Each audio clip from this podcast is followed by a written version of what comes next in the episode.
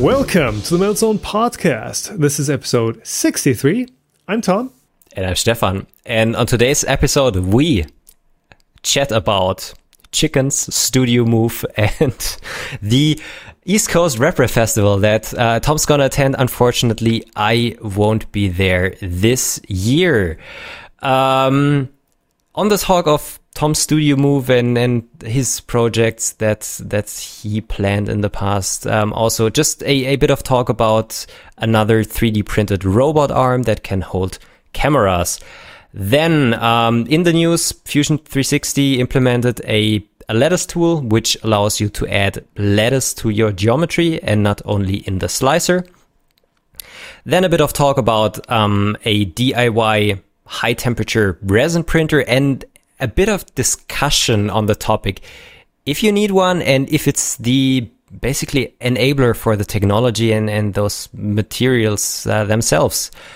Um, and then also Tom's gonna share his bread recipe.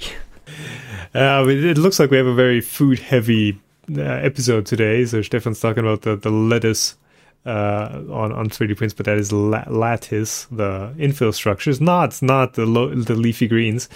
Um, but like I said, we, we have a food heavy topic uh, or li- topic lineup today. Pathogens on 3D prints. Can you make them food safe? Can you clean them? Um, there's been some research into that. And then we're just covering questions and news um, from you guys. So, Ultimakers, well, Ultimaker MakerBot uh, is, has a new name combined with Ultimaker.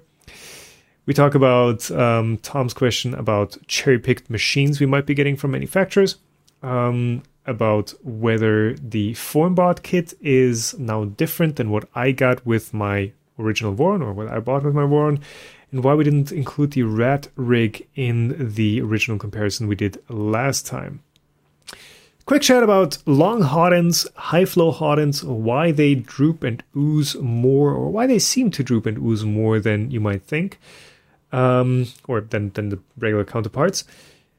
And to finish everything out, a discussion about part cooling, whether the concentrated bird air pumps are a better solution than what we have today, and whether bed cooling fans could be an option. Okay, take two. Let's let's try this. Uh, Ta- take two. We screwed up levels. the first one. Yeah, I, we, we can now hear Stefan. ah, right. Well, we we yeah. didn't record the whole podcast before we found that out. For, fortunately, we're just checking on your loaf of bread and.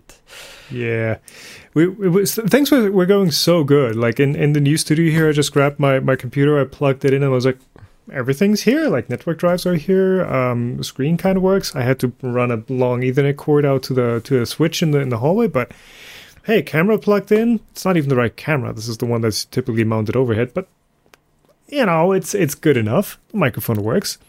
It's good enough. Yeah currently Sa- sad, but also happy to see that you are back in the new old studio. I'm back in a stable situation that nobody can take from me. And I am the. Is there an English version of this? Der, der, der Schmied seines eigenen Glücks. I'm the master of my own fortune. Yeah, I from here that's, out. That's the right there's, term. There's nobody nobody uh, who can interfere with me getting comfortable, getting set up, and and living my best YouTuber life. Yeah, in the basement studio. Um, so for now, this is your, I don't know, permanent solution. Yes. Medium. Yes. Medium term solution. Here's the thing. I'm, I'm, I hope I'm a good actor here. I'm, I'm, I'm pretending to, to bring this up the first time, but uh, um, here's the thing: after this entire studio move, after having it done twice in two years, um, I, I am not sure what the right path forward is from here. Do I do I keep pursuing that that hey you got to scale up you got to be the, the Linus Media group of 3D printing have employees have a big warehouse full of people and of stuff and just bustling with um with with yeah. Having a, a what's the term? A, a, bustling enterprise?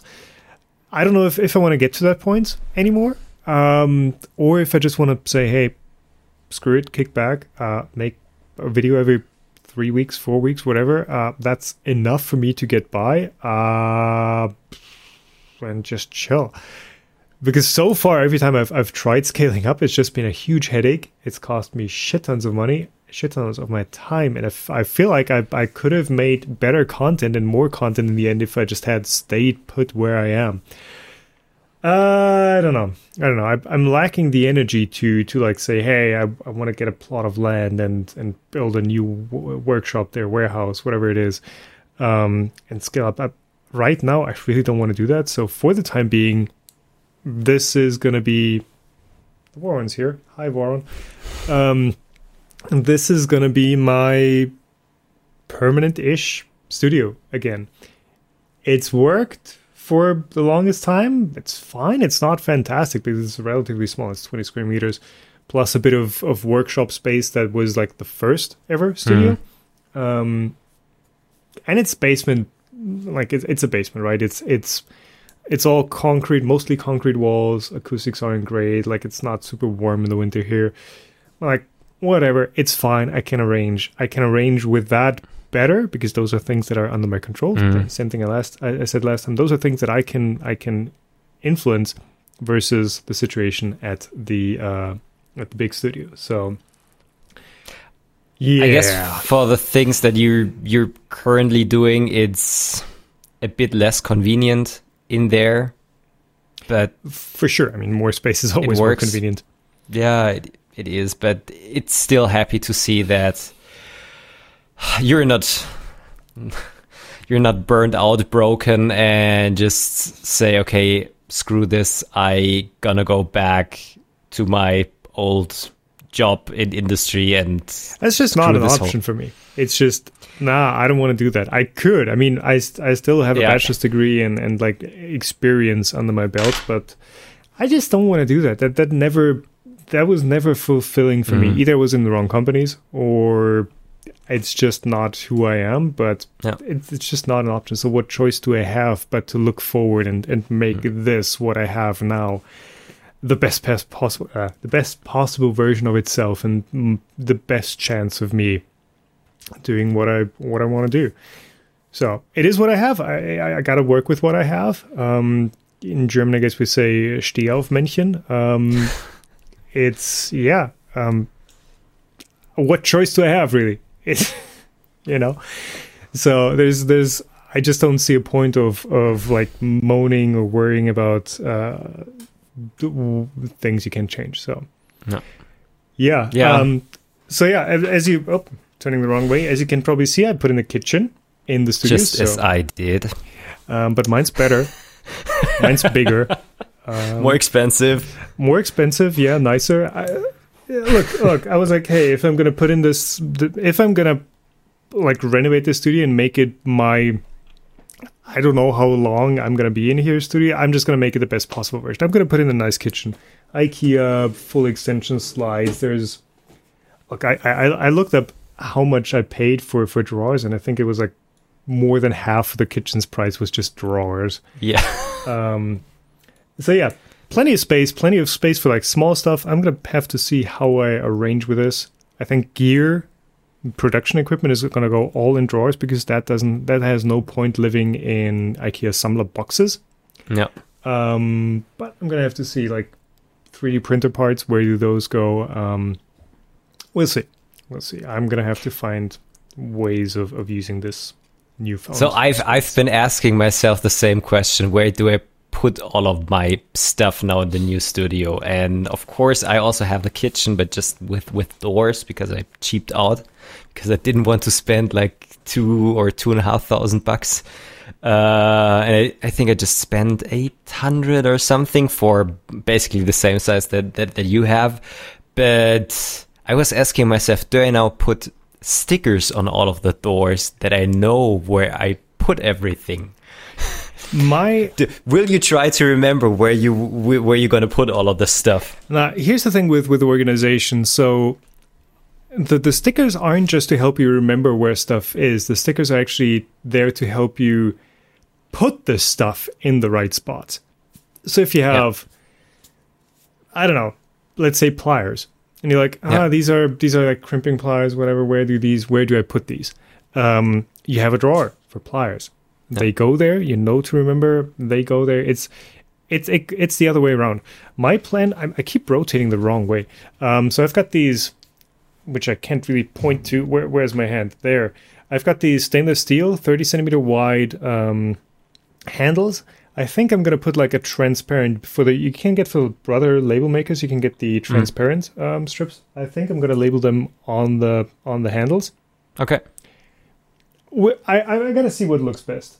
Um, but yeah, there are gonna be labels um, for these, just to keep organized. And I think as the background of a of a 3D printing studio setup, labels are totally fine. Um, Yeah. I, I don't need to be like again LTT clean with like they've they've got very nice kitchens. I gotta say they, they look very aesthetically pleasing on set.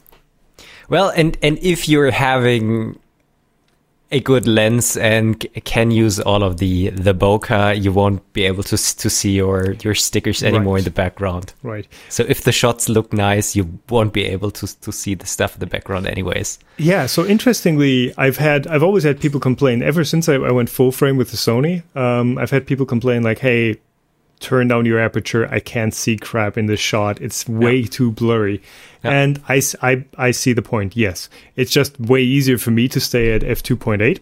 Um, because then all my exposure settings are just there and they're on point and I don't have to, to fix anything in post. Um, but in the last video, last video, last video that I put up, yeah, I intentionally stopped down to like f8 at points, and of course the the, the close up shots were crisper and a bit noisier because you have to crank up the ISO, but it's an A7S3, it doesn't matter really. Um, and interestingly, that the comments about blurry, out of detail shots went back. So full frame might not be the best choice in the end. full frame and and uh, big aperture lenses. Just just stick with your smartphone. Ah, but those those have those have pretty impressive bokeh too now. Yeah, but just like the computational bokehs. So nah, I, I nah, man, look look at look at like the, the current iPhones. They have pretty big sensors. Um, okay, yeah, and, yeah, and all the like all the 48 megapixel sensors they're pretty big and they're usually paired with like an f1.7 lens Yeah. They have some nice bokeh Yeah. even without the i mean the the, the what's it called uh, cinematic mode on iphone just it, it does not look good but Yeah. yeah So, well, I also bought a, a full frame camera uh, at the beginning of this year, but I've never been using it for really filming stuff for videos. I'm just using it for, for my macro photography. Um, so I'm I'm still on my micro four thirds, where, uh, yeah, like depth of field is is usually also not a big problem. yeah yeah well too too too little depth of field usually Too little yeah. depth of field. Um, but wouldn't it be? I mean, if you if you put the same macro lens on your micro four thirds, wouldn't that, that that's going to give you a two x magnification Yeah. into that? Yeah. But you're using the the microscope lens on your full frame, I do. or or do do, you Yes. do you use a, a, an explicit use- micro I, uh, macro lens? No, I well, I do have the macro, the 30 millimeter macro lens for my micro four thirds, Right. and for the full frame, I just have like the real micro microscope objective put on one of these extension tubes. So Yeah. not, nothing special there. The camera is really underused. It's it's kind of sad, but um, yeah, it's the the other two cameras. They they still do do a good job, and they are good enough for the uh, for, for my normal filming stuff. I did use the new full frame camera for uh, the podcast before I moved, but now oh yeah, that's that's. I, good I, good use for for that. they were sending through Skype or through uh, what we were using before, whatever. Uh, Zoom. yeah, Zoom. That gets Yeah. compressed to absolute garbage. yeah. Uh, Yeah. good use there. That's how it is. Uh, w- one thing we already talked about during when we messed up the first recording was have, having a big space.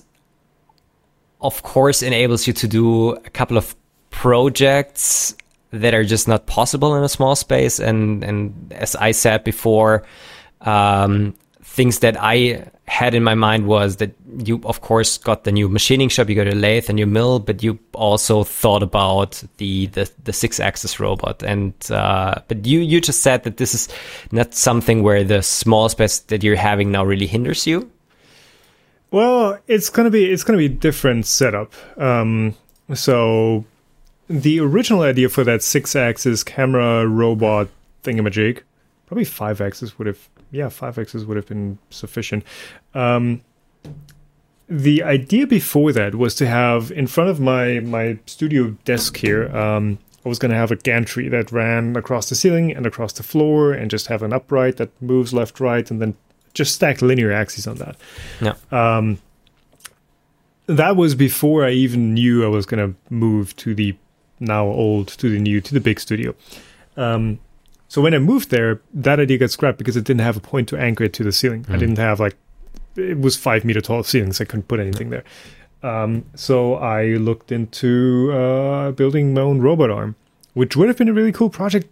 Bit over my head though, so I, I was I, w- that, that was a project I was afraid of because there's so many things that have to be perfect for it to work.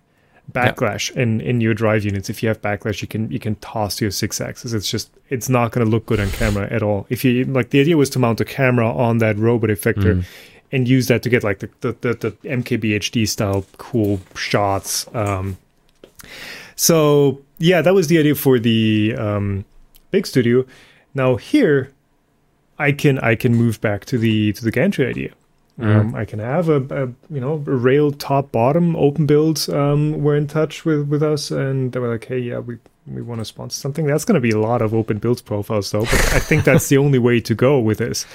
Um, you can't like get an uh, an MGN 15 or whatever in three meters length. You could, but it's going to be a grand.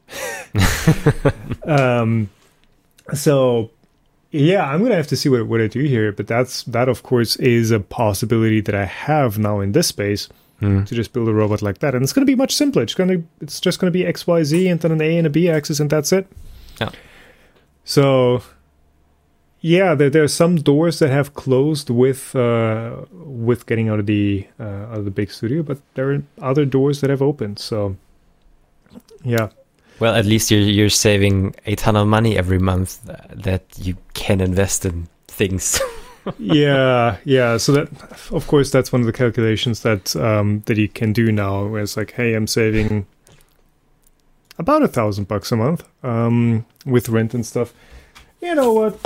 Let's just let's just like get a new laptop. Let's um, let's invest in in gear and uh, you know have some nice things that that make work in this space easier. Um, Of course, it's not going to be the same. Where's the power plug in this thing? There it is. Um, it's not going to be the same as if you had space, but you can maybe compensate for that in other ways. I don't know. Yeah.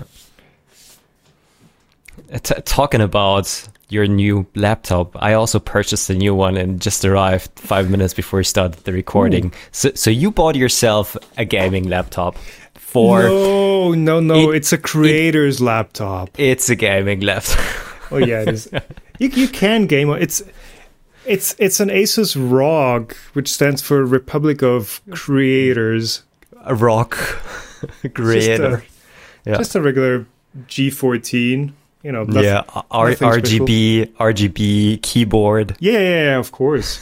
And it has the the the AniMe Matrix LED, which is complete bullshit. I mean, with like the entire back can light up. Yeah. But uh, I I bought it specifically for a purpose, and that's I think gear should always have a purpose that it's that, that you get it for. Um, this is to edit the videos at ERRF that need to go up before the show starts. So Yeah. I'm going to be at ERRF.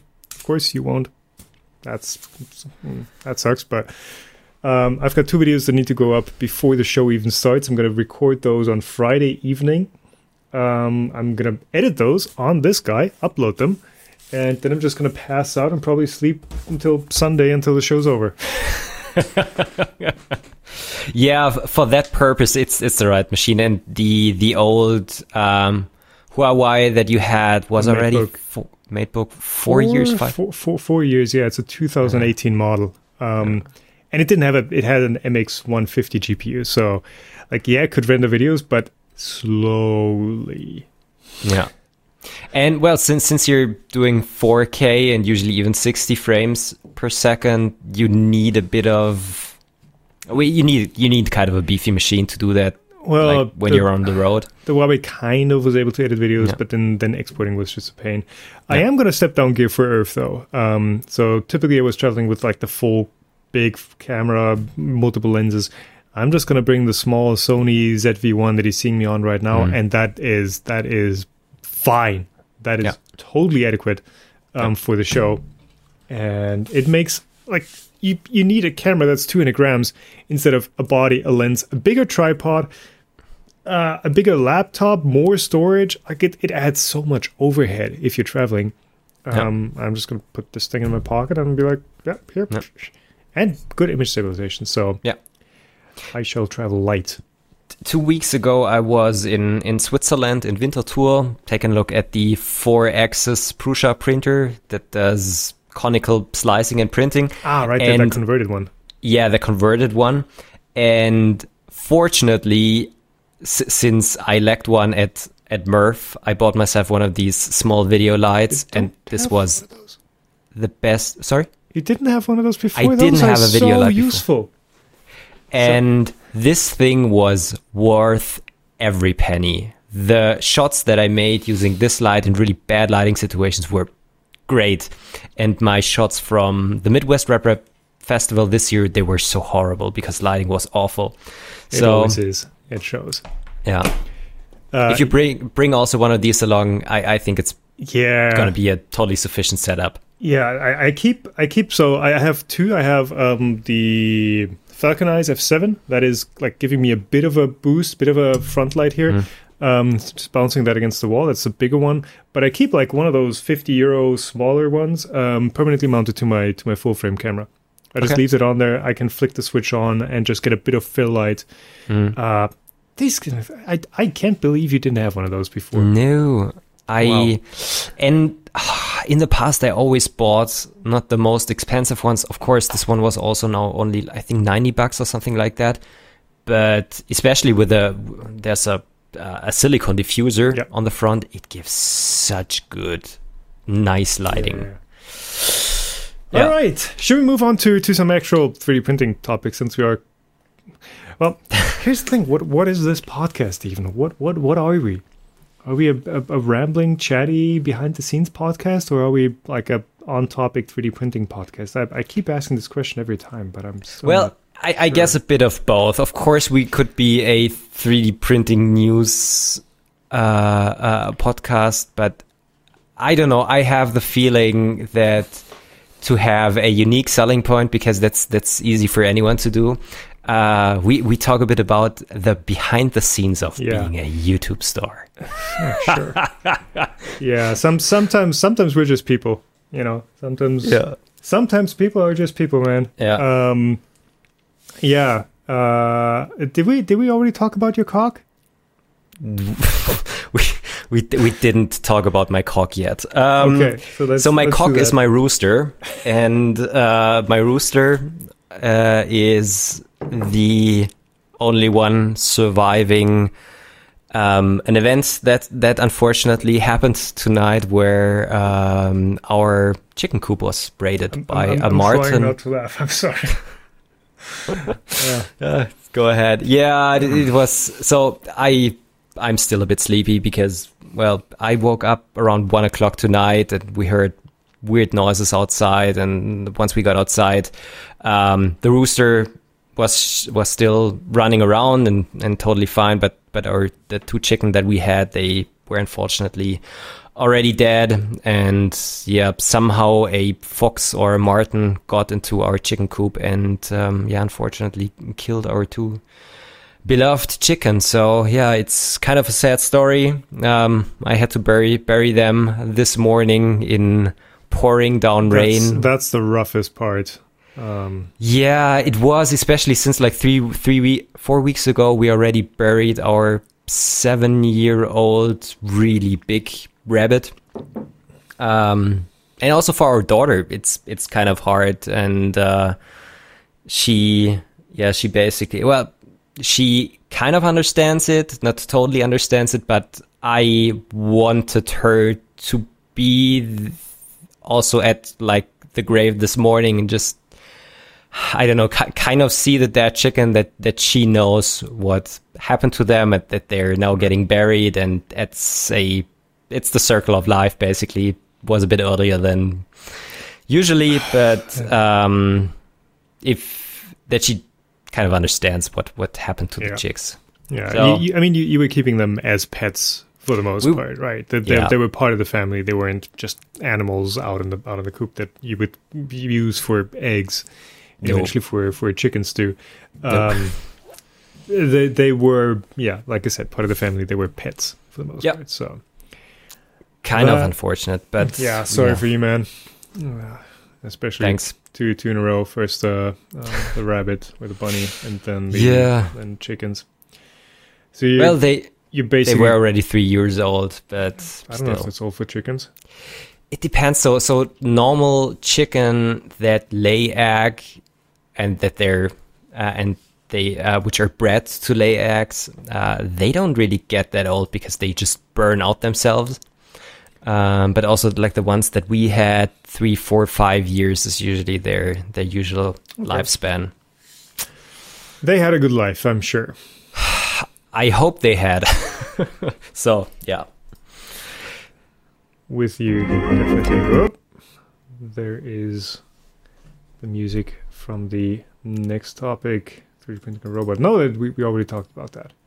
3D printed robot. Yeah, may, maybe let, let's get back to um, th- 3D printing stuff, or let's start with 3D printing stuff. Maybe just on a mark on uh, robot arms and DIY robots. Um, a, a video, I think that was also released yesterday, uh, got flooded into into my timeline or in my YouTube start page uh, by 3D printed live, 3D printing a robot to hold my camera.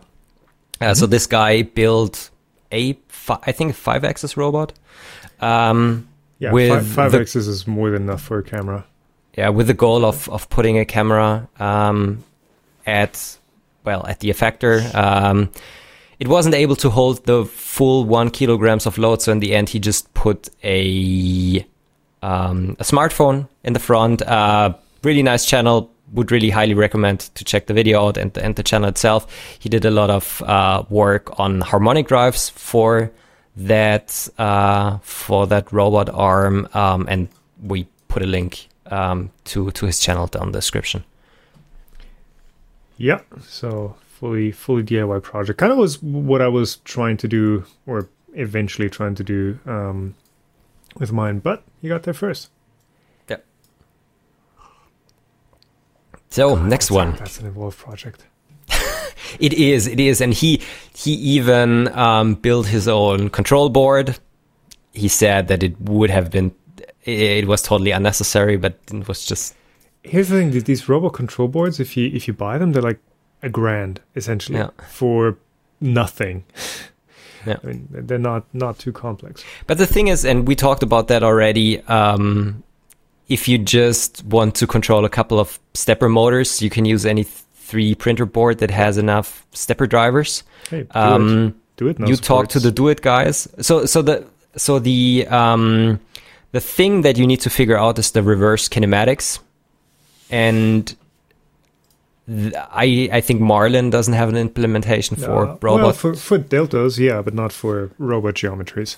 Yeah. So I can't remember exactly. Uh, does Duet, or is there an implementation in Duet already, or is this something they might be looking into? It's it's in beta, so it is getting Okay. implemented currently. Um, I well, last time I checked, it was in beta. I it, it's coming for sure. okay. Um, I think you you can you can definitely flash the uh, beta firmware currently right now and use it, Mhm. but it might be unstable as with Yeah.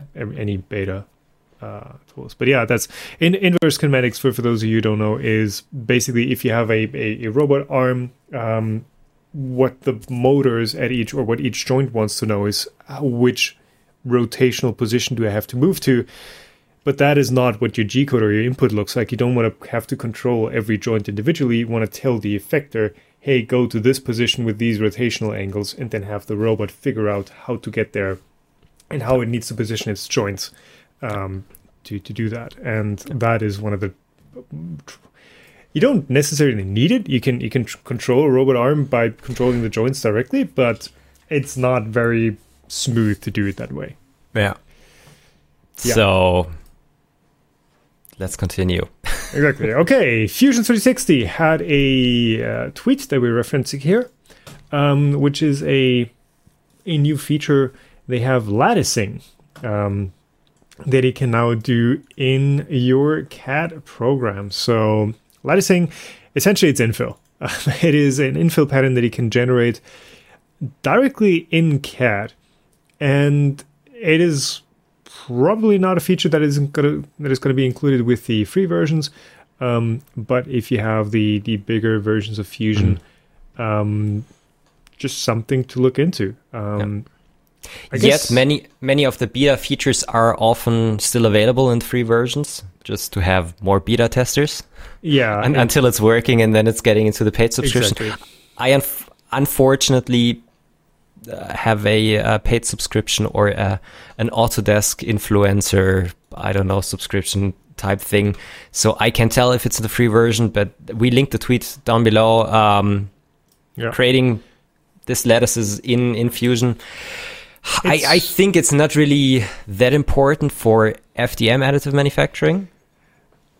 But if you're doing SLS 3D printing, if you're doing SLA, mask SLA 3D printing, where you usually don't use infill patterns, this can be an option to add, to hollow out your part, but still have internal structure that adds additional rigidity. Well, MSLA parts do have, um, or MSLA slicers do have an infill option right now, but it's not very. It's it. You don't get the con- level of control over infill as you do in an uh, in an FDM slicer. Um, what is cool though in the having infill or the uh, lattice structure in your CAD is you can also chuck that into uh, simulation tools, Yeah. right? In Fusion, I, w- I would assume because it's just it's it's actual geometry that you're getting. So you can run your simulations, so that they are going to be pretty expensive because you have tons of detail. Expensive as in computationally expensive. Yeah. Um, you can run those now on actual real geometry. So that and do you I- want to say something about that? Yeah. Yeah. Uh, please continue. Okay. Uh, I'll uh, add a comment in the end. Yeah, and what they're also showing is um, you can add modifiers with um, the solidity um, to have a path and have basically a well solidity how how thick the uh, lattice structure is versus how much air is getting, being kept in there along a path. So you can have segments of your part that have a strong infill the segments that have less infill and it gradually transitions between those different densities so Mm. that's something that I don't think slicers can do right now. You can do like the When you have the modifier lightning shapes. infill and but yeah, True, but you have no control over that, really. No. not in um, in such a gradual amount, um, and this can help with the the strength of the part, and also what especially if you have if you're having more solid parts. What's also very very nice if you're having the lattice in CAD directly, you can for example put lattices between like where the part starts and where the lattice ends because usually you have really sharp corners there uh, which might be a potential point of failure. And um, i just know that from like my professional experience.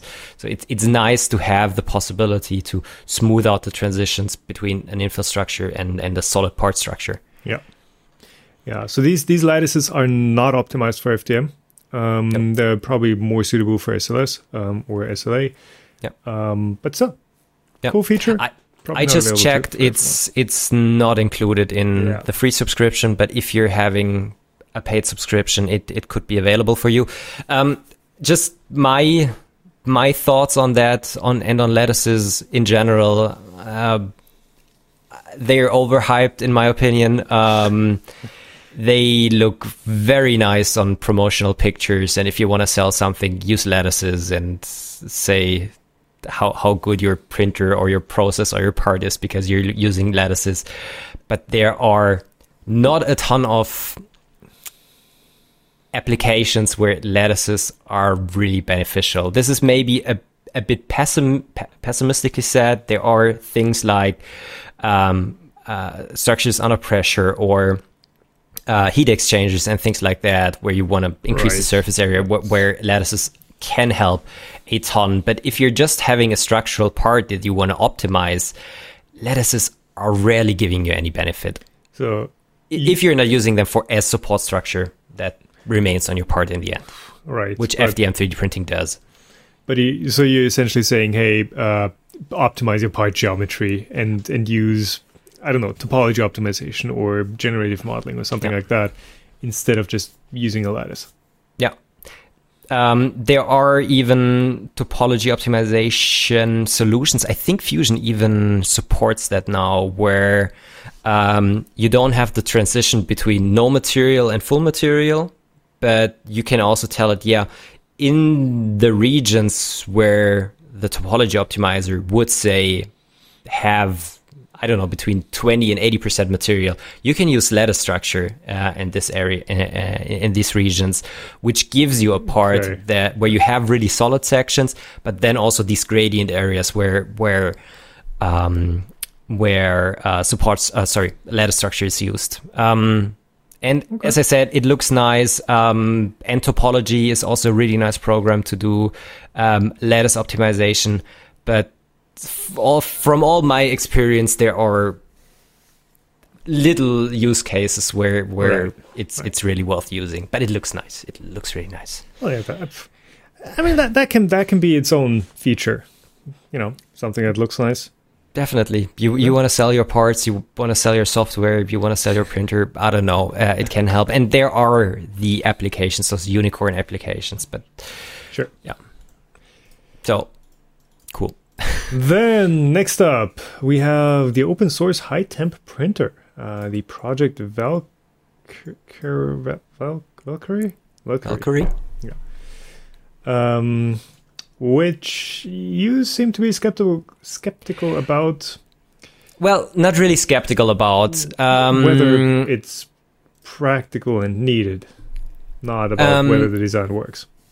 Um, also not this. I I'm quite sure that the design works. Yeah, that's what um, I'm saying. But the question is, who needs a high temperature FDM 3D printer? So um, with nozzle temperatures up to 450 degrees Celsius and, and things like that. So there are rarely any materials that you print above 300 degrees Celsius. I I don't know. I have some some Phaetus high temp nylon right here that I think bet- prints between 320 to 340 degrees Celsius, which I currently can't print on, on my machines. There you go. Um, there are the, the PEIs, the PEEKs, the packs, but these are on the one hand expensive materials. So for a kilo of PEEK, you're paying 500 or 1000 bucks. Um, yeah. And those materials are also really hard to print. Of course, the heated chambers, um, they help a ton. But for example, for printing PEEK material, um, even an 80 degrees heated chamber won't help you a ton. You need to get above 100 degrees Celsius and, and, and things like that. So the question that I was asking myself, who has the application for a high temp 3D printer, which can't be satisfied by current, like enclosed 3D printers? I don't know, my the Bambu Lab gets up to 50, 60 degrees Celsius. Also, the Voron with a big heated bed and, and the chamber gets up to 50, 60 degrees Celsius. Um, what are the real applications for, for these machines and who would be using a DIY th- high temp 3D printer instead of a commercial machine if you are already spending a ton of money on the material itself? Um, look, I'm going to argue against you a bit here. Um, my my take is it's the same as when 3D printing originally came up, um, the the low cost RepRap movement. Like, you know, people are asking like, what are you actually going to do with those like low temperature plastic parts that melt when you look at them? They're like it's plastic. what, what what's what's the use case for those? Yeah. Um, and people still bring that up. Of course, it's just plastic. Like I, I want parts out of metal. Like I can't do that. Um, and this is this is this kind of feels like the same situation where it's a tech that is there but it's still looking for an application it is still looking for this this one area that you know either not a lot of people are into or not a lot of people are using because there's no there's no way to get into it um Mhm. it's just not practical to i don't know 3d print plastic parts that uh, well combustion engines are on their way out too so huh um I don't know. I'm, I'm sure there are applications that this is great for if you go for like the the, the, the super high end plastics, the Yeah. PEEKs, the packs, the whatever's. Um, what I think this is really great at um, with 80 degrees heated chamber is printing ABS and polycarbonate. Uh, Yeah. Polycarbonate is such a great material that almost nobody can print. Um, you can get the PC blend from Prusa, and that's like bearable. You, you can kind of make that work, but it's never great. Um, but like, yeah, polycarbonates is, is such is a materials group that is, I think, severely underused. Um, because there's so many applications where that is, that would be absolutely fantastic for just for for temperature stability in the end. temperature Um, stability and i printed a bit um, with i think hobby kings premium polycarbonate um, it's not the easiest to use but the part strength and also the layer adhesion was better than almost anything I, I, I found with other materials so it's kind of unfortunate that there aren't that many machines and applic- or that there aren't that many machines that can use just plain old simple polycarbonate Yeah. so And the the, Um, the cool thing about polycarbonate is once you get it tuned in, it actually prints great. It's a Yeah. it, it the print results are fantastic. Yeah. So I'm I'm not saying that I don't like the project. I, I find it really nice, and I I, I always appreciate if, if people are using their time and and uh, dedicate their their talent into creating something new because uh, they could have I don't know made the ten thousands uh, Ender three mod, but they tried to engineer this machine to be used for these materials, and also they integrated um, um, a filament dry box in there as well, which is basically essential if you're working with these materials because they're usually so hygroscopic or you need to print them that dry to, to get it even working. So it, it looks like a real nice machine. Um, but um, yeah, I, I just wanted to discuss who, who has applications for that. And um, if, if you are, I don't know, into space applications or microsatellites where PEEK PAX PI might be interesting as well, for these, the question is do I want to work with a DIY machine or do I buy an off the shelf machine that is maybe already tuned for these materials? Yeah, mm, same, same thing again. Um, Yeah. You know, it's it's not. It, sure, you would consider this a, a professional application because oh, my bread's ready. Um, you would consider that a professional application because it's just not been accessible Yeah. at the DIY level so Yeah. far. Okay, I gotta Check check, on on, your my bread. bread. So this is the uh, walnut buttermilk bread based on Gino Heuska's recipe. And next up is the plain buttermilk bread that goes into the oven. Be right back. Do you link uh, the, the recipe below? Yeah, you can. Uh, foodsel.net. Foodsel.net.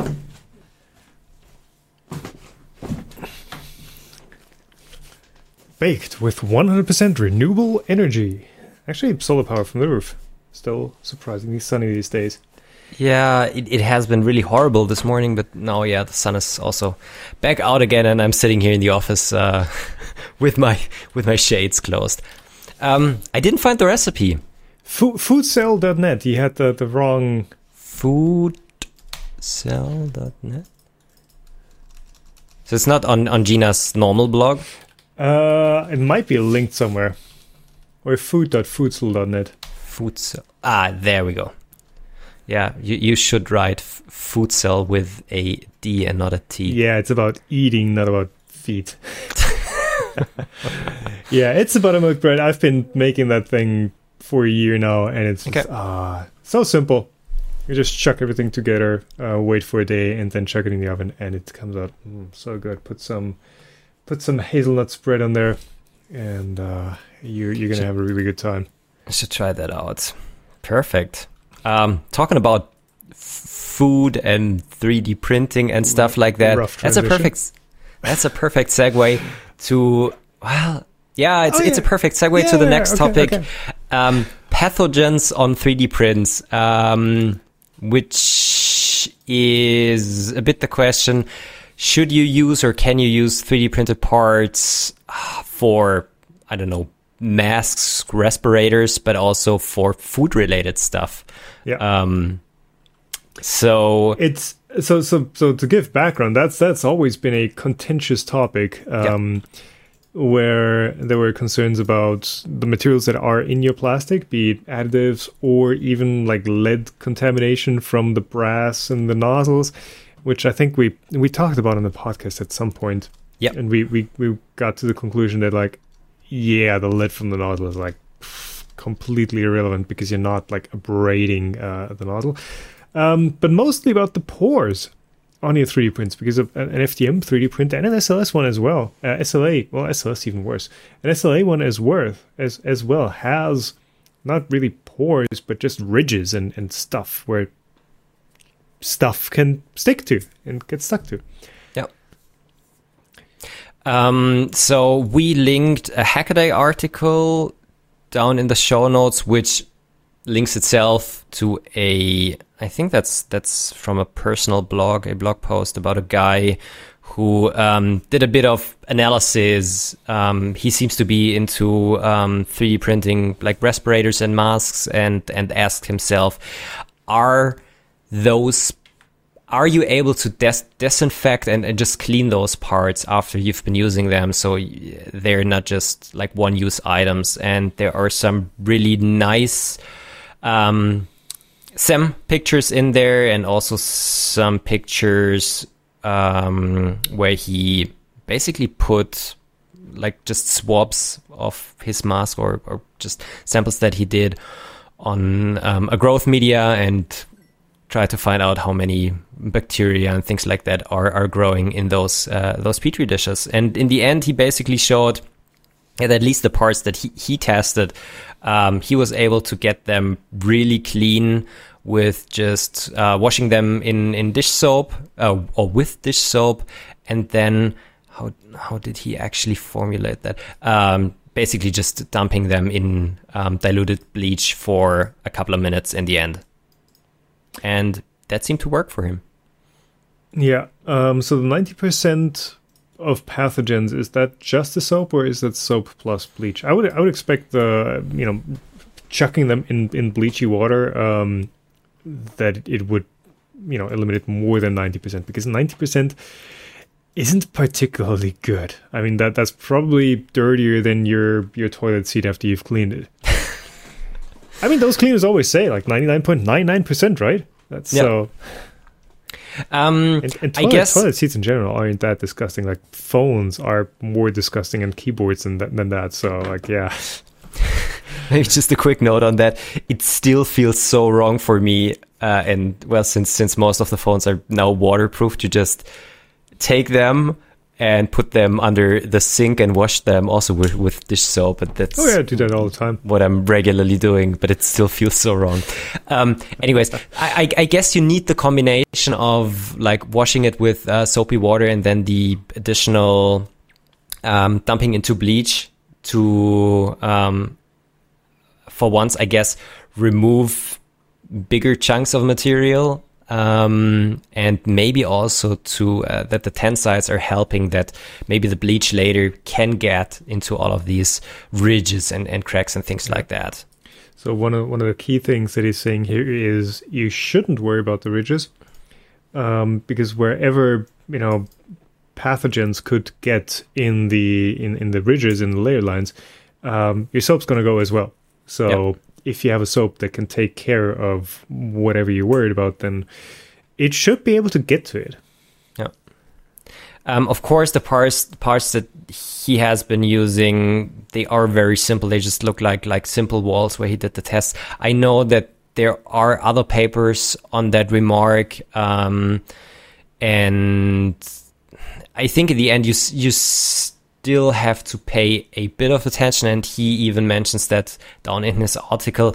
In the end, if you want to be totally safe, um, resin coat your parts after that to just decrease the surface area in general, and also um, decrease like the, the, the number of ridges and and cracks yeah. that are on your part. That's in the end always the safest option. Coating with a resin or epoxy is also something yeah. that he's suggesting, but mostly for um, making it watertight. Yeah, that's also a good point. Uh, the, the, the thing I also want to mention. So I um, read over the article be, be before we started, and I found that this guy has stolen a picture from me. Bastard. Bastard. without without any uh, quotation and things like that. Yeah. You so gonna take him to court? Definitely, we'll take him to okay. court. Okay. Justice will be served. I don't know. The, I, I told you that before. The articles, the article looks really nice and well researched and, and things like that. But I don't know when you're then using pictures from somebody else. Why just put a footnote in there? Yeah, at, uh, at least give a credit. reference. Yeah, yeah, give credit. I, that would be totally fine for me. But when whenever someone asks me like, "Hey, can I use your a screenshot or an excerpt of your videos um, in my paper?" Or yeah. in school or whatever, I'm, I'm, usually like, hey, yeah, sure thing. Um, that's not a problem at all. Uh, but like maybe maybe at least if if you don't ask, yeah, give give the credit to uh, where it's from. Okay, yeah. Yeah, yeah. Um, funny. La- last, re- maybe just just a, a very short last remark. Uh, there are also materials that have silver ions in them that might also help to reduce the bacteria growth on, on these materials. Do those That's, actually work? In, in I guess in if it's in, in 3D printed materials, maybe better chance, but where, where you usually see those is like in underwear or socks or shirts where it's like, hey, yeah, it's gonna reduce odors and stuff. Um, and I don't quite remember, but there's some some foggy place in my mind has stored that those actually don't work too well because after once or twice washing them, it's basically useless. Yeah. Uh, as far as I, I, I read, there are commercial plastics and, and additives um, available that, that do exactly that for also injection molded parts to just reduce okay. the amount of bacteria, bacteria growth on them. Of course, it will not be as effective as really like having strands of silver in your underwear or things like that. I don't know. Yeah. And I mean, silver is expensive, so uh, it, it, makes sense that they would use as little as possible. So I'd, I'd assume it's it's going to be the same thing where it's like yeah. encapsulated in some polymer yeah. somehow. I don't know. Okay, next one. Uh, the yeah, Ultimaker and MakerBot. So you, you guys have placed your bets on what they are going to be called after the merger, whether they are even going to like, uh, the, what, what's the word? Make their brands into one. Consolidate, consolidate, yeah, consolidate the brands into one, and of course, the the cool name would have been Maker Maker. I mean, the maker from MakerBot and then the maker from Ultimaker. Make it Maker Maker um, what, what was the other ones? Ultibot. Yeah. The, the Ultibot and the yeah, Maker Maker. Unfortunately, they went for the absolutely lamest option possible. They're just now called Ultimaker. And with a capital M in Ultimaker. Yeah, okay. Um, I miss the times when when companies still had humor, but yeah. yeah. Okay, I mean, it's Ultimaker. It's Ultimaker. Uh, I'm still not sure if like the maker bots will be called Ultimakers in the future, and the Ultimakers will be called Ulti capital M Maker. Um, or if there's, of, or if still the brands remain and just like the big parent company's Ultimaker that handles all the collaboration work and we have speculated about how they would fit in and how they would segment the markets mm. between each other. Because the last thing you want basically is well you might want to do it. Compete with yourself in the same market. That's that's what a lot of brands are, are doing. Is just you know you have one parent company that has five brands that are all in the same market segment that push out everyone else. Because if you go on whatever comparison platforms it's going to be five of you yeah. and then five of the others. That gives you 50% visibility share. um, that that that could happen, but I mean, my, my speculation was that Ultimaker is going to be the high end brand, and MakerBot's going to be the I don't know if they're going to be low end, but like education space products. Yeah. We shall I'm see. just I'm just excited to see what what and if there's going to be any changes to to Thingiverse. So I've seen someone from Ultimaker comment that um, YouMagine is actually going to be that they're going to start working on it again because Okay. YouMagine has also been neglected um, at best. But the thing is, Thingiverse. So my my my parents don't know a lot about 3D printing, um, but they know Thingiverse or a place where you get Right. STL files. Thingiverse has been bec- becoming the name for a platform to download STLs, uh, just like Hoover or Tempo uh, for Yeah. our paper tissues that we use here in Germany. Um, so I guess the right move would be to try to revive Thingiverse and push that again because it has the biggest market share of any platform.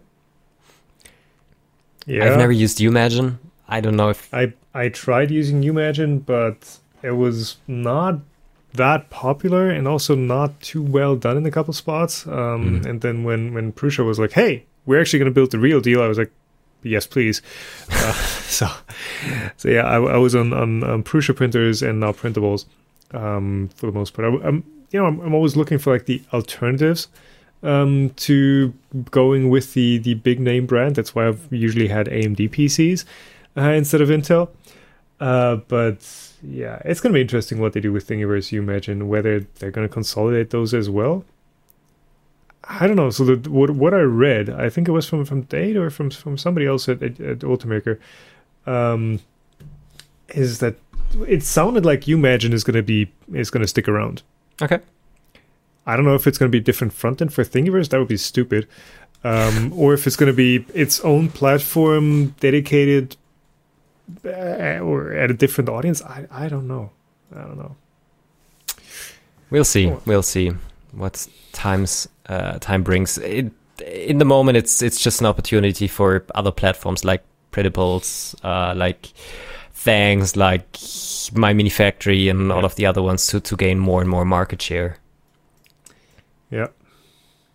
All right. Um, I guess that was already the already after maybe an hour Yeah. the news section. Let's get to also some some very interesting questions, don't we?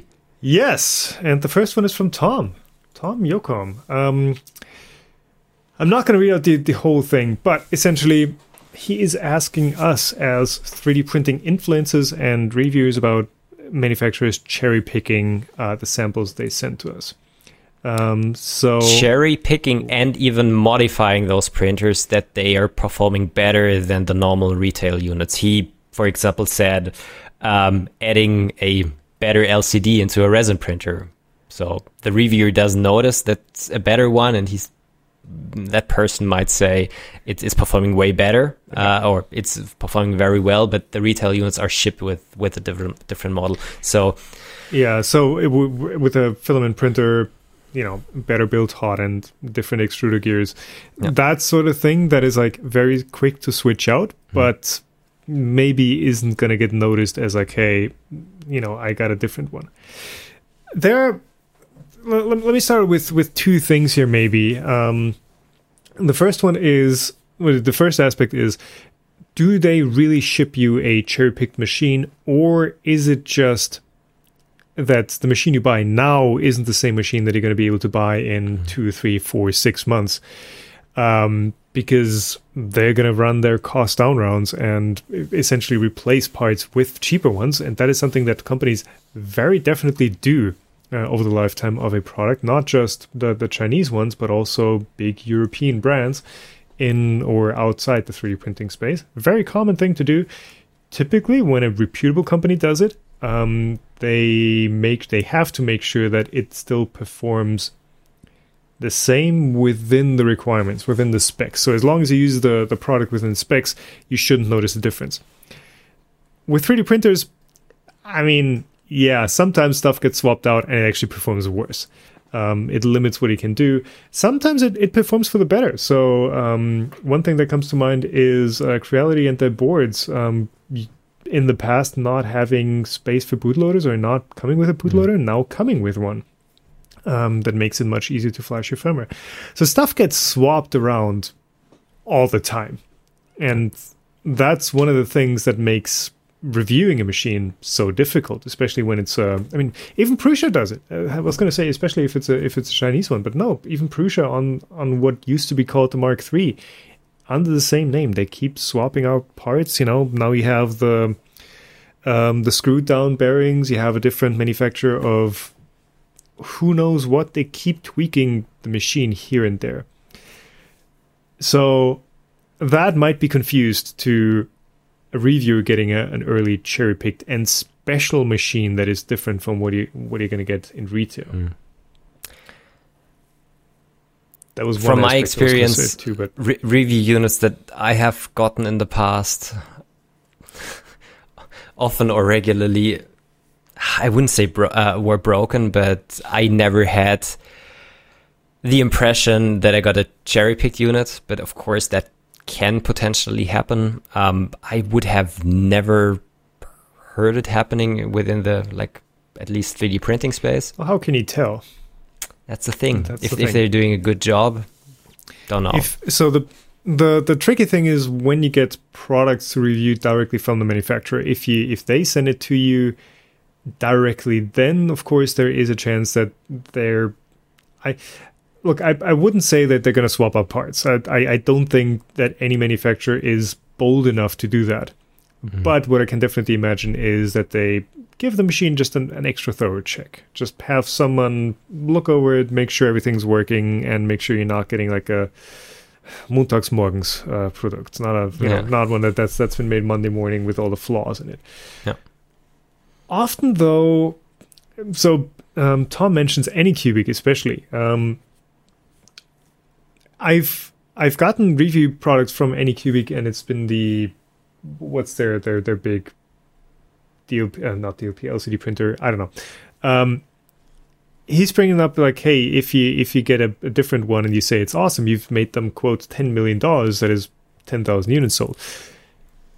I get review units from their warehouses from Amazon and at times. Um, that is just you know they if if you if you're a manufacturer if you're a seller on Amazon you can put in an order for yourself and basically have Amazon ship out a machine out of their stock as is as everyone else would be getting it and those are 100% exactly the same thing that that everyone else gets mm. uh, there's just no way that they could you know did they, they send Amazon their stock and you know Amazon takes one from their stock and sends it to you, that is exactly the same machine everyone else gets. Yeah. So Anycubic in particular, I would say, yeah, they they they're they're totally cool in that. Yeah. Uh, wh- why don't we buy our review review units? Uh, well, this well, yeah. Why don't we buy our review units? I don't wanna. It's expensive. It's expensive, and you don't need your twenty fifth printer of yeah. course, you could sell it after that again, but it's so much hassle that it, it's not really worth it.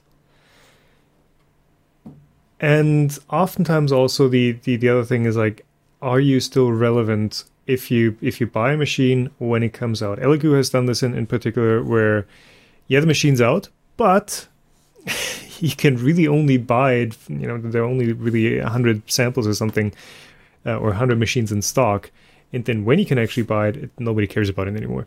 when you can buy it when it, when it gets shipped. Um, that is something that I have to point out Elegoo for because they've they've definitely been guilty of that. So mm. a lot of times there's just no other way of reviewing machine a machine than to rely on the manufacturer to get it in time, and ideally in time means you know a couple of weeks before it even gets announced mm. or released. Yeah. Yeah, of course, the question is always if if that makes us biased, and we've talked about that several times. Yeah. And I, I guess we try to make a good as a job as possible to not be biased by by getting that free product.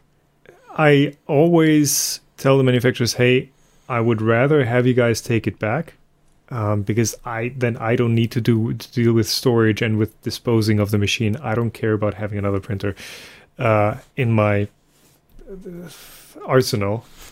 I, I have I have all the printers I need. I have all the printers I want. I can do anything I want. And if I if I need something else, I'm going to build one. I'm not going to yeah. pick one um, that that's already out there and, and pre-made. Yeah. Which right. brings us perfectly to the next question from Total Noob about the RatRig V-Core. Um, basically, as a follow up to the um, Bambu versus Prusa XL versus Voron, Voron discussion. Yeah. Yeah. So, what about that, Stefan? Why why didn't we include that? What? Because I see, and this is maybe a really bold generalization, but I see the V core, uh, so the RatRig, and maybe also a Railcore and and other more expensive, high performance printer kits. I see Voron as a synonym, or I have seen a Voron as a synonym for them because I think a RatRig, even if it's built differently, it can perform quite similarly to a Voron. And I think, and from all what I have read so far, uh, that of course they are different, but they are kind of on the same level. So this is for the reason I see them as a synonym, and that's the reason why I did not uh, name them last time. And this was also something I, I, thought about when I did the the, the Voron video last week.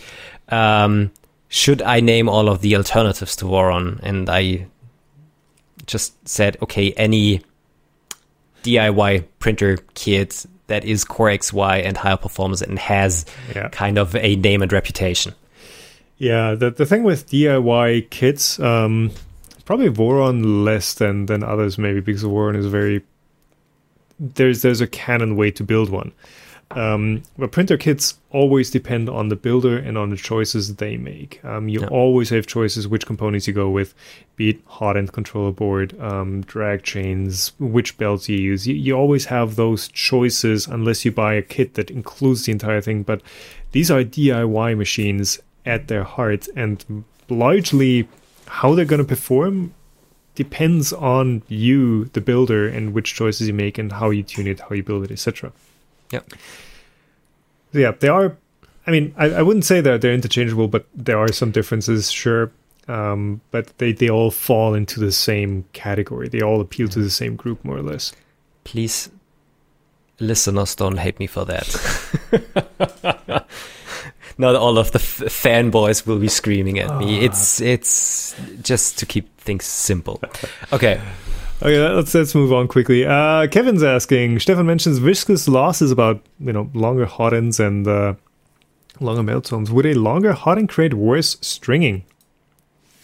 From my experience, yes. If you if you compare also well the retraction settings that you need and also the performance and and quality of a volcano hot end compared to a normal V6 hot end, um, the volcano hot ends usually need more retraction. And if that is due to the viscous losses of just the molten material in the nozzle or, or something else, I'm not 100% sure. I would say, or my explanation for that so far was that you have more molten material in the nozzle that will expand if you leave it there for a bit just because it gets even warmer it might start uh, uh, bubbling up a little bit, and that will create additional oozing and in the end also cause um, cause stringing. Yeah, agreed. So essentially, yeah. Um, so worse stringing is like the, the, the question is like is it oozing as in you leave your hot end there and just filament loaded mm-hmm. and you're not extruding anything and then it oozes out mm-hmm. or is it stringing because you have elasticity essentially in the drive system. So your extruder mm. pushes, and then with it, not a delay, but with like mm. an, an, exponential function, your your your filament actually comes out the nozzle. Um, and it's it's probably both of those. Um, yep.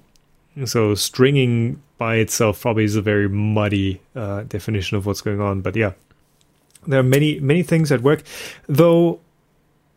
Volcano, I don't think is as bad as as people probably think.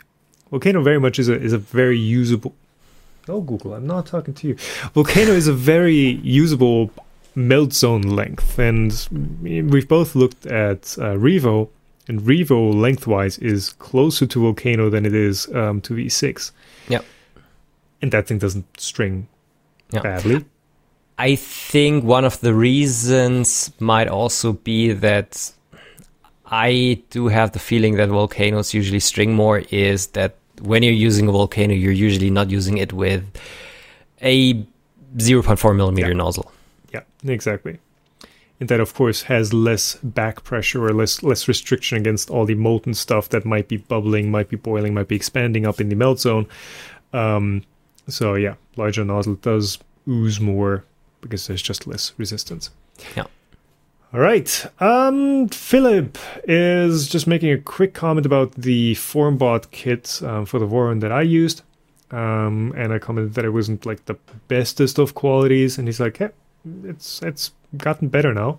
Um, got it for nine ninety nine dollars. Arrived five days later and had a Dragon high flow hot end. Um, yeah. So, like I like I said before, like companies keep changing the products they ship under the same name. Though this is the Voron two point four R two specifically. Uh, Yeah. Mine was a original two point four. Yeah. Um, companies keep changing what they sell under the same Mhm. name. Yeah. And I don't think it's different here. Um, Mm. And Yeah. Philip was also well, especially mentioning that the LDO kit costs, I think, even fifteen hundred if you buy it here in Germany from a reseller. Uh, and he said that the um, the Formbot kit was almost similar of quality, so so the five hundred bucks saving is, is worth it. And um, that could be totally true. Um, my experience with the LDO and the Formbot, my Formbot kit was like two years old now. Um, it wasn't as nice as, as with the old LDO one. So for the moment, I would, I would prefer that. But um, as you just said, things are changing, and and if you're thinking about buying a a Voron kit, just join the Voron Discord. Uh, there are resellers doing support for their um, for their kids, for example. But I think I haven't seen Formbot in there. Uh, but people will also share their experience with uh, different kits, so you can find out if you should buy um, a Formbot, um, a Formbot one, an LDO one, a Feistech, or I don't know. There, there are a ton Fizzy, of resellers now. Fizzy yeah. Physitech. Uh, I, I, I probably pronounce differently, but yeah. Yeah. Um, it's almost like somebody should get both and compare and build build both and compare how they stack up. Um, yeah, If, if you if if you are bored, I think it took me uh, almost two months to build my to build my uh, Voron kit. well, I mean, I mean, I did the 2.4 in live stream, and it was Oh, it was th- a good bit over 30 hours. Um, Yeah. Of course, then live stream stuff that distracts you, Yeah. but and I did some stuff off camera, but yeah, 30 hours is probably doable. So Yeah. two weeks of work, uh, two weeks worth of work roughly uh, to build both, and then to make content on it. Ah, we'll, we'll see. That that's something that that Nero would do. Yeah. Um, Last Yeah. one. I You're not gonna read it? Uh, so yeah, David David Beresford is asking a question for the next pod. Have you ever experimented with alternative to hot, alternatives to hot and mounted blower fans like the uh, bird air pumps, CP, CPAPs? CPAPs.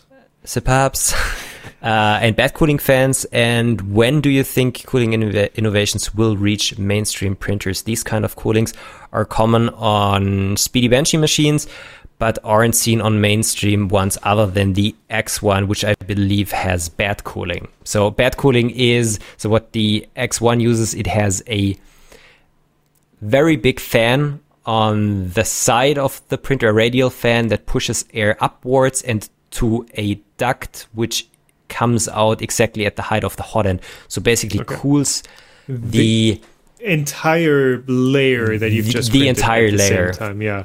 Whereas your part cooling fan typically only cools the area around the hot end yeah that is being printed right now.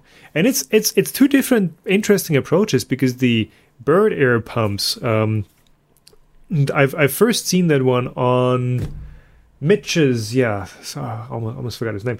Um on Mitch's uh, backpack printer at MRRF, I think it was three years ago, um, where he used one of those little bird air pumps and just a tiny, tiny air nozzle right at the at the 3D at the hot end nozzle, um, and apparently that seemed to work pretty well. And it's a much more concentrated stream of air that provides more cooling, but in a smaller spot. Um, whereas the bed cooling solutions are a wider stream of air, um, but that has less force but cools a, a wider area. And I think both are valid solutions.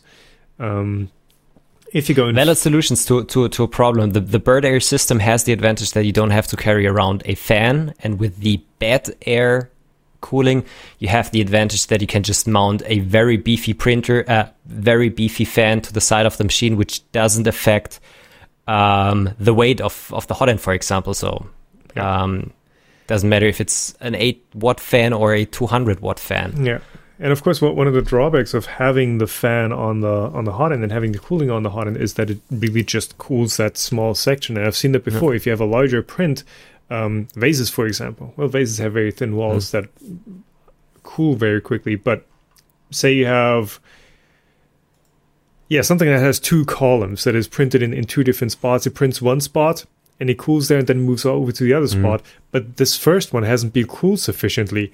And then the second one, so yeah, you, you don't get enough cooling time on your your yeah on, on, on some compressed parts where you're laying down a lot of material. So um, that is something that, that bed fans could could help with, or of course the the concentrated bird airs that Mm. just cool it before um, before it moves away from that spot. Yeah. And the Uh, question, when we gonna see that? I, I think only when there's the necessity, the necessity, or it's cheaper in the end. But um, a cheap radial fan is cheap, Yeah, and it doesn't weigh too much. So for most of the machines, it's it's a very feasible solution. If you need more cooling performance and don't have the poss- possibility to strap on bigger fans onto the hot end, bed cooling is an option. But also the the bird air system, where um, you only like run the the Yeah. the pressurized air hose down to the nozzle. But it's a more complex system, and in the end, it's the question if it's if it's really necessary. Not not that much. Um, yeah, but the question whether it's necessary, I think that's going to come by itself once you have machines that print faster than your standard Ender 3. Um, if you're going at 40 millimeters a second, cooling is not that much of an issue. If you're going at 200 millimeters a second, yeah, you're going to run into some really hard roadblocks there. And it's actually my my experiments just on a stock Prusa. How fast can you print? How fast can you print a Benchy? Were limited by how much cooling that machine provided. Yeah. So even even on those machines that are semi well built, I think it's we are scratching that that that area, that territory where it does make sense to look into different uh, cooling solutions. And with the X1 making faster printing mainstream more or less, or making it at least like visible to people, where it's like, hey, Mhm. that is also an option now.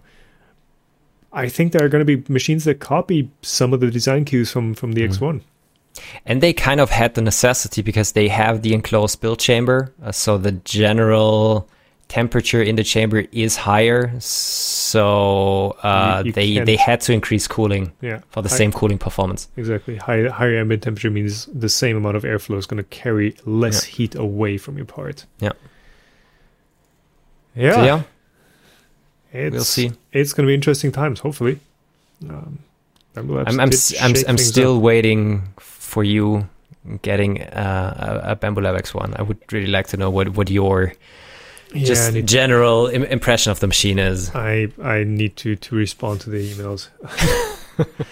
uh, I've, I've not I've not responded to to single email. I think in the last six months. Uh, There's too much going on, and then when when you don't know like what's if you're gonna have the capacity to even deal with it, like you don't want to make any any promises. So Yeah. And since it's it's still only available for pre-order, and I think they're shipping the next units in October or something like that, um, doesn't really make sense to review it at the moment, to be honest. okay. Yeah. Well, well, well, and that is going to be it for today. My next loaf of bread is coming out in eight minutes, so better wrap this one up. Uh, Yeah. Thank you, Stefan. excuse me. Thank you, Stefan, for your time. Thank you everyone for watching, listening, wherever you listen. Get subscribed on YouTube. Get subscribed on your favorite podcasting catcher. If you want to support us, all the links are below to Stefan's and my Patreon. Super thanks are available now on that video. On the video on YouTube. Yeah, on the video on YouTube. So that's also a way how you can support us. But yeah, thanks for your time, Tom, and thanks to uh, the time of you listeners. Um, and we're gonna see you in the next one. Bye bye. Bye bye.